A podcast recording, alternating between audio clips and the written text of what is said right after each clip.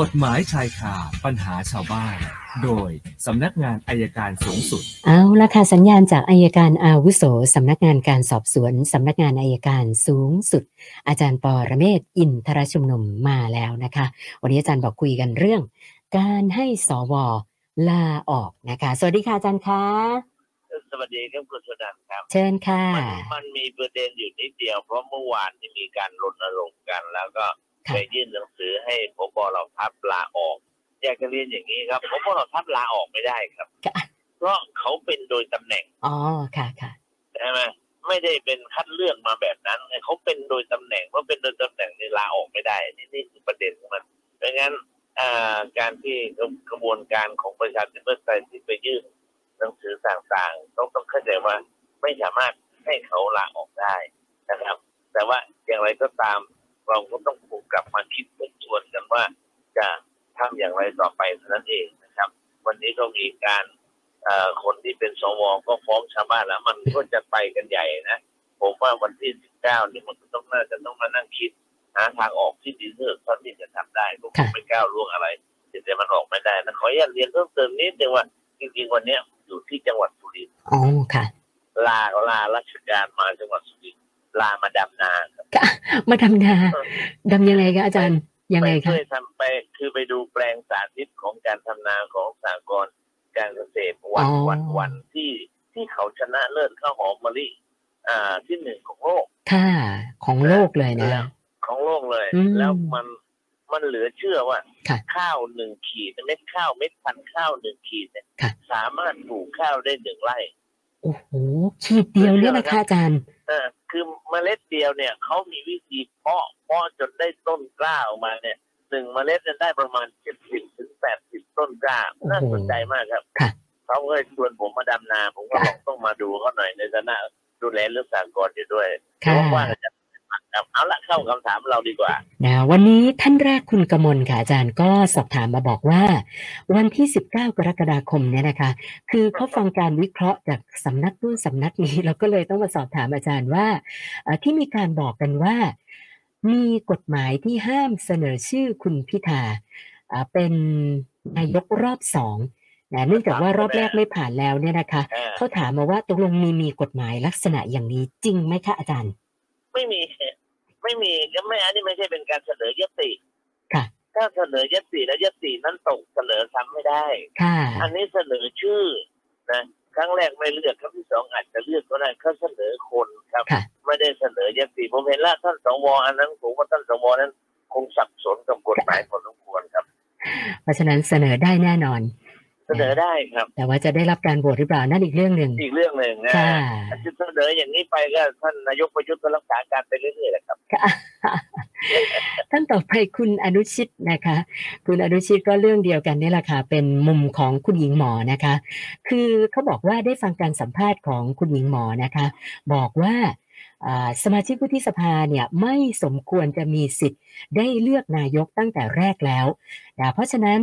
นะไม่ว่าจะเสนอชื่อใคร คุณหญิงหมอก็จะไม่โหวตจะปิดสวิตช์ตัวเอง เพราะว่าสวไม่สมควรเลือกนายก ก็เลยขอความคิดเห็นอาจารย์หน่อยอะค่ะว่าเอ๊ะ คุณหญิงหมอว่าอย่างเงี้ยอาจารย์คิดยังไงคะ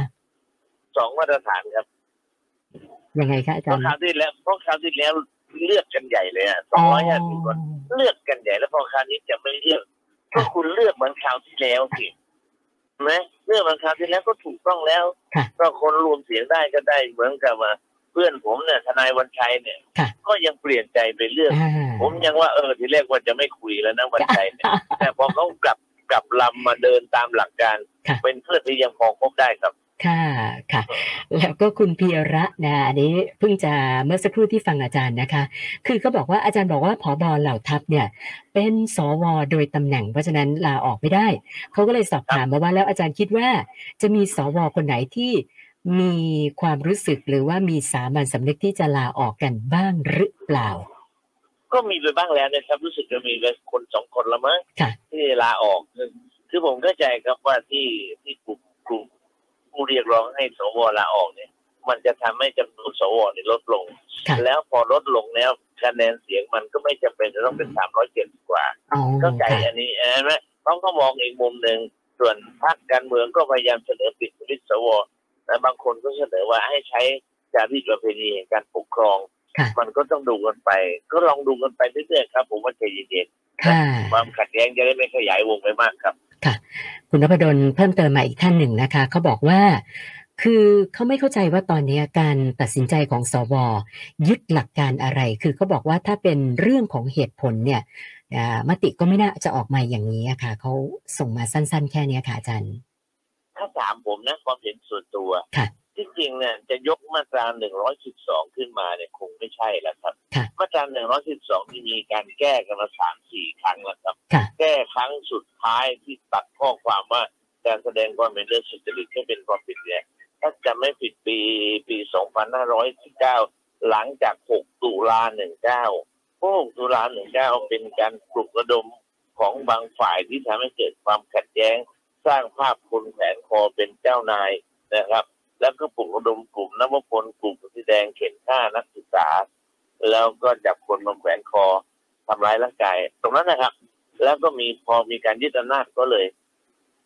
เพิ่มโทษแล้วตัดเรื่องที่ว่าแสดงความคิดเห็นโดยโดยสุจริตเนี่ยออกเสีย ค่ะ อันนี้อันนี้เราเข้าใจร้อยสิบสองไม่ใช่ไม่เคยแก้ ค่ะ แก้แล้วอย่างนี้ ทีนี้พอนั่งดูแล้วเนี่ยที่ผมฟังนะฟังข่าว ระดับจับฟังมาเขาบอกว่าอย่างนี้ สวที่ไม่ไปหรือสวที่ไม่ยก มันมีส่วนหนึ่งที่รับปากว่าจะยก ค่ะ แต่มันมีการอ่ากดดันไม่ให้ยกจากกลุ่มไหนเนี่ยผมไม่ทราบ ค่ะ เท่านั้นแหละครับ มันมีเท่านั้นแหละทีนี้ถ้าไม่กดดันกัน การเมืองของเมืองไทยเนี่ยมันกลายเป็นเรื่องของผลประโยชน์ของคนบางกลุ่ม ค่ะ เท่านั้นเองครับ แต่ ค่ะ ว่าจะเป็นกลุ่มไหนนี่ไม่ทราบครับ คือมันไม่ใช่เพื่อเพื่อประเทศชาติและประชาชนอย่างเดียว แต่มันมีเพื่ออะไรอย่างอื่นอีกหลายอย่าง เพื่อกลุ่ม ใช่ไหม เพื่อ คะ กลุ่มอำนาจกลุ่มใดกลุ่มหนึ่งครับ ค่ะ ส่วนท่านต่อไปอ่ะทีนี้มาที่ปัญหาชาวบ้านจริง ๆ นะคะ คุณทรงพลเนี่ยอาจารย์บอกว่า น้องชายมีเรื่องกับบุคคลคนหนึ่ง ไปทุบรถเขาอ่าปรากฏว่าก็มีการไปตกลงค่าเสียหายกันที่โรงพัก แล้วเอ่อก็ลงบันทึกประจำวัน ก็เลยสงสัยว่าไอ้การลงบันทึกประจำวันเนี่ย ผลมันคือยังไงเกิดต่อมาน้องไม่รับผิดชอบไม่ไปจ่ายให้เขาเนี่ย แล้วจะมีผลยังไงบ้างคะอาจารย์ มันก็เป็นพยานหลักฐานในการฟ้องคดีเรียกค่าเสียหายได้ต่อไปครับ อ๋อ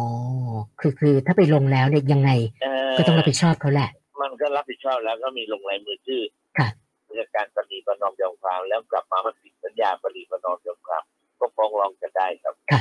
ส่วนคุณมะลิวันติดตามข่าวลูกชายแท้ๆ ที่ไปขโมยของที่บ้านแล้วทำร้ายแม่ด้วยอะนะคะ ก็เลยสงสัยว่า